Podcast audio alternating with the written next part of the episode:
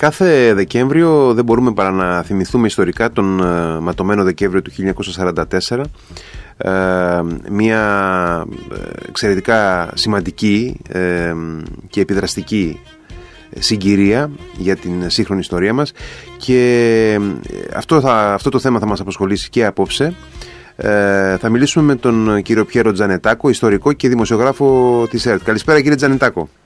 Καλησπέρα, καλησπέρα κύριε Χαραλαμπίδη και ευχαριστώ πολύ για την πρόσκληση. Εμείς ευχαριστούμε που ε, είστε κοντά μας. Ε, κύριε Τζανιτάκο, με ποιους όρους και προϋποθέσεις φτάσαμε στη ρήξη και στη σύγκρουση του Δεκεμβρίου του 1944. Θα μπω, δηλαδή μπαίνω κατευθείαν στο θέμα, να, για να μην χάσουμε χρόνο.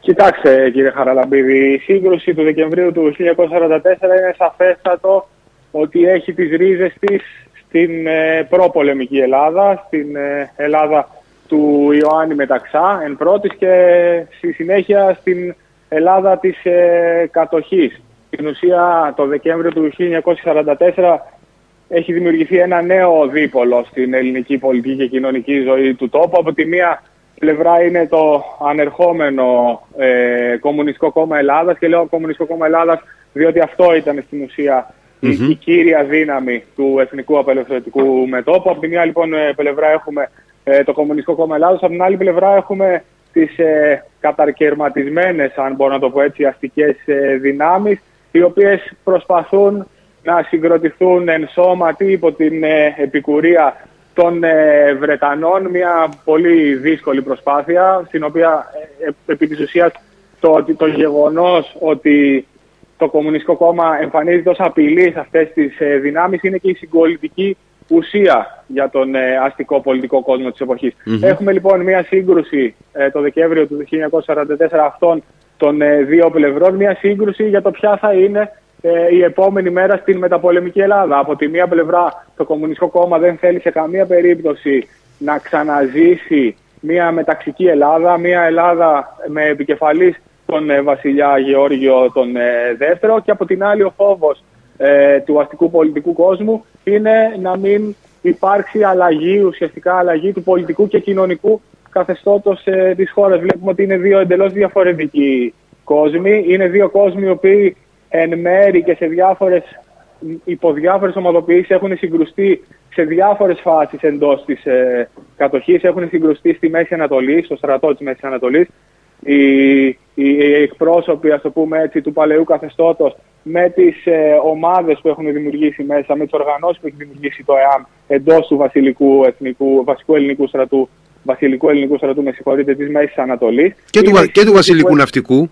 Ακριβώς, εννοείται, ναι, πολύ σωστά. Είναι η σύγκρουση που ξεκινάει από το, από το φθινόπωρο του 1943 στην Ήπειρο μεταξύ του Ελλάς ε, και του ΕΔΕΣ και είναι η σύγκρουση που ε, εξελίσσεται κατά τη διάρκεια της κατοχής μέσα στην Αθήνα μετά την ίδρυση των ε, ταγμάτων ε, ασφαλείας μεταξύ των ανδρών των ταγμάτων ασφαλείας και της ε, όπλα που είναι ένα άλλο ε, όργανο του Κομμουνιστικού Κόμματος ε, Ελλάδος εκείνη την εποχή. Άρα λοιπόν βλέπουμε ότι είναι ένα πολυσύνθετο φαινόμενο το οποίο εξελίσσεται σε διάρκεια τουλάχιστον τριών χρόνων προτού ξεσπάσει η σύγκρουση του Δεκέμβρη με εντελώς διαφορετική προοπτική κάθε παίκτης, εντελώς διαφορετική προοπτική για το ποια θα πρέπει να είναι ε, η επόμενη μέρα στην Ελλάδα. Ε, Ποιες ήταν οι προθέσεις των Βρετανών, ε, Επίσης, ένα θέμα το οποίο κατά τη γνώμη μου είναι το μείζον ε, της, ε, της περίοδου εκείνης για το πώς θα εξελισσόταν η κατάσταση στην Ελλάδα. Ξέρετε, στη χώρα μας πολλές φορές κοιτάμε πιο πολύ το, το εσωτερικό μέτωπο και αυτό είναι σε ένα βαθμο λογικό αλλά νομίζω ότι όπως και σε άλλες ε, ιστορικές περιόδους, έτσι και στα Δεκεμβριανά, η διεθνή συνθήκη παίζει πάρα πολύ μεγάλο ρόλο στο πώς εξελίχθηκαν ε, τα πράγματα. Οι Βρετανοί έχουν μια συντεταγμένη πολιτική για το πώς θέλουν να είναι ο μεταπολεμικός ε, κόσμος.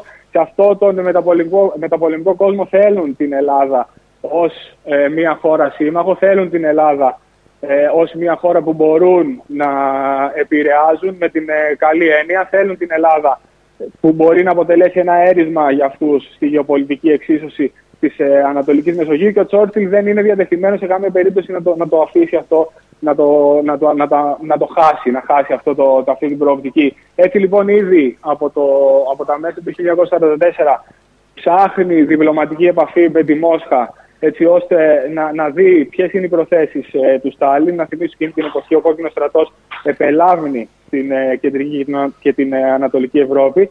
Να δει λοιπόν ποιες είναι οι προθέσεις της Μόσχας ε, για την Ελλάδα. Γίνεται λοιπόν μια πρώτη επαφή τον Μάιο του 1944. Τον Οκτώβριο του 1944 έχουμε την περίφημη διάσκεψη της Μόσχας όπου και σύμφωνα με τα έως τώρα τεκμηριωμένα αρχαία υπάρχει η συμφωνία των ποσοστών η λεγόμενη.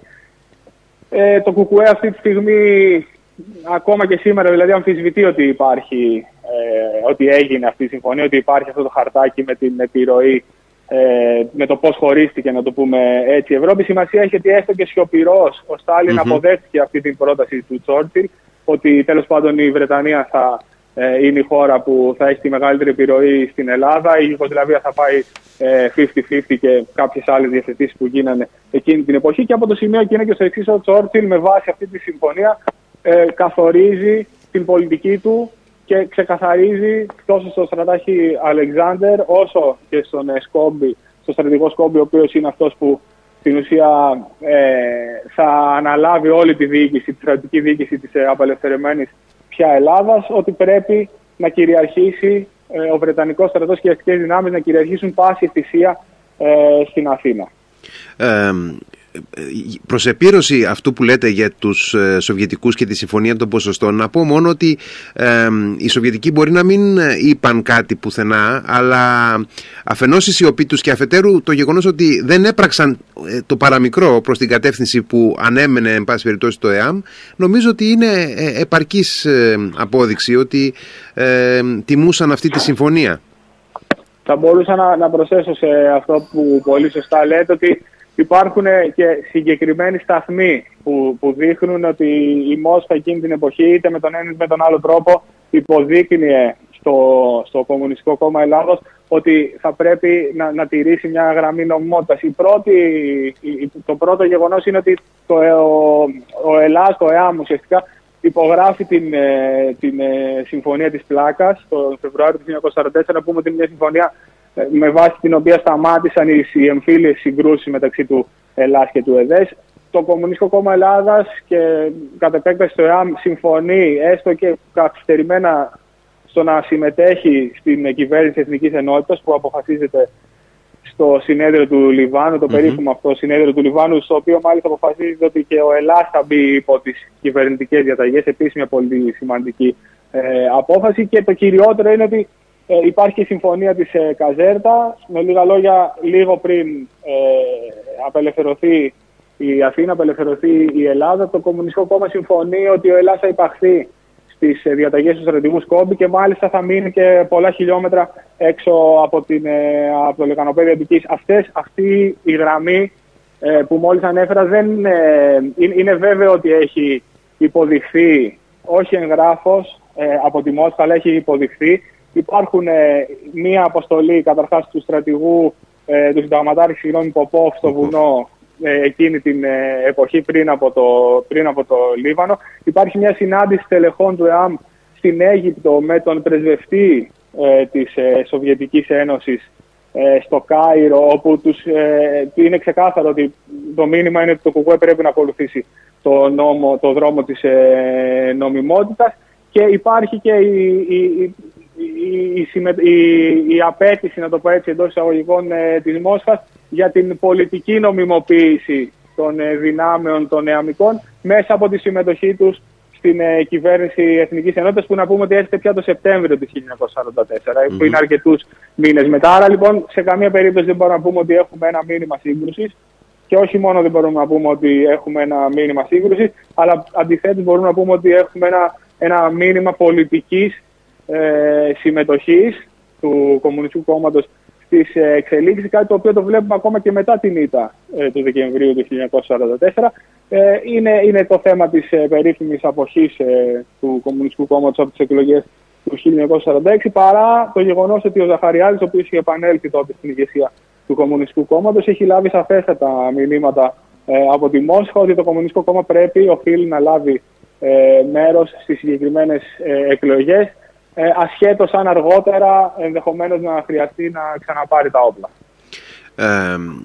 και από τη μία έχουμε λοιπόν τους Βρετανούς, από την άλλη έχουμε τους Σοβιετικούς με δύο έτσι, εξαιρετικά ε, εύγλωτες ε, τοποθετήσεις ε, και τι γίνεται με τον, με τον τρίτο της μεγάλης τριάδας των συμμάχων; Οι Αμερικανοί πού στέκονται σε όλη αυτή τη διαδικασία; Κοιτάξτε ακόμα δεν έχουν εμπλακεί ενεργά οι Αμερικανοί στο, στο τι θα γίνει στην ε, Ανατολική Μεσόγειο είναι αλήθεια ότι ο Ρούσβελτ είχε μια πολύ πιο ήπια προσέγγιση των πραγμάτων σε σχέση με τον Στάλιν. Βλέπουμε ακόμα και κατά τη διάρκεια της ε, Δεκεμβριανής σύγκρουσης ότι οι Αμερικανοί επιρρύπτουν ε, ευθύνες στους Βρετανούς για το πώς εξελίχθηκε, ε, πώς εξελίχθηκε το πράγμα. Ήταν να θυμίσουμε ακόμα σε εξέλιξη ο δεύτερος παγκόσμιος πόλεμος, όσο ήταν για τους Σοβιετικούς πρώτη στο συμφέρον το να λήξει ολοκληρωτικά ε, ο δεύτερος παγκόσμιος πόλεμος, άλλο τόσο ήταν, και, ήταν, και, ήταν μια προτεραιότητα και των ε,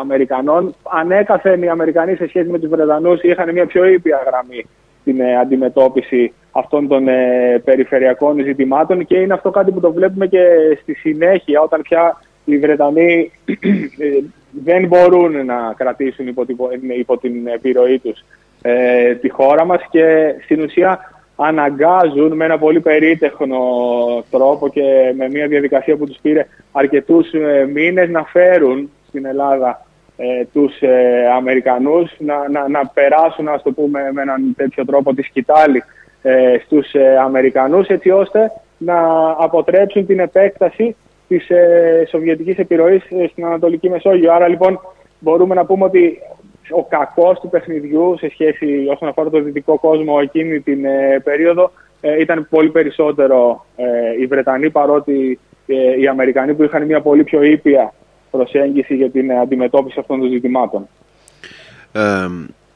μπορούμε να ανοιχνεύσουμε συνοχή στις αποφάσεις και τις ενέργειες της ηγετικής ομάδας του ΕΑΜ ή μάλλον πιο σωστά όπως είπατε και εσείς του Κομμουνιστικού Κόμματος; Κοιτάξτε, εδώ νομίζω ότι κατά τη γνώμη μου υπάρχει ένα σαφέστατο έλλειμμα ηγεσίας εκείνη την εποχή για το Κομμουνιστικό Κόμμα Ελλάδος. Ο φυσικός ηγέτης, ο, ο ηγέτης που φυλακίστηκε και έγινε σύμβολο κατά τη διάρκεια της δικτατορίας μεταξά, ο Νίκος Ζαχαριάδης, ε, είναι στον Ταχάου όλα αυτά τα χρόνια.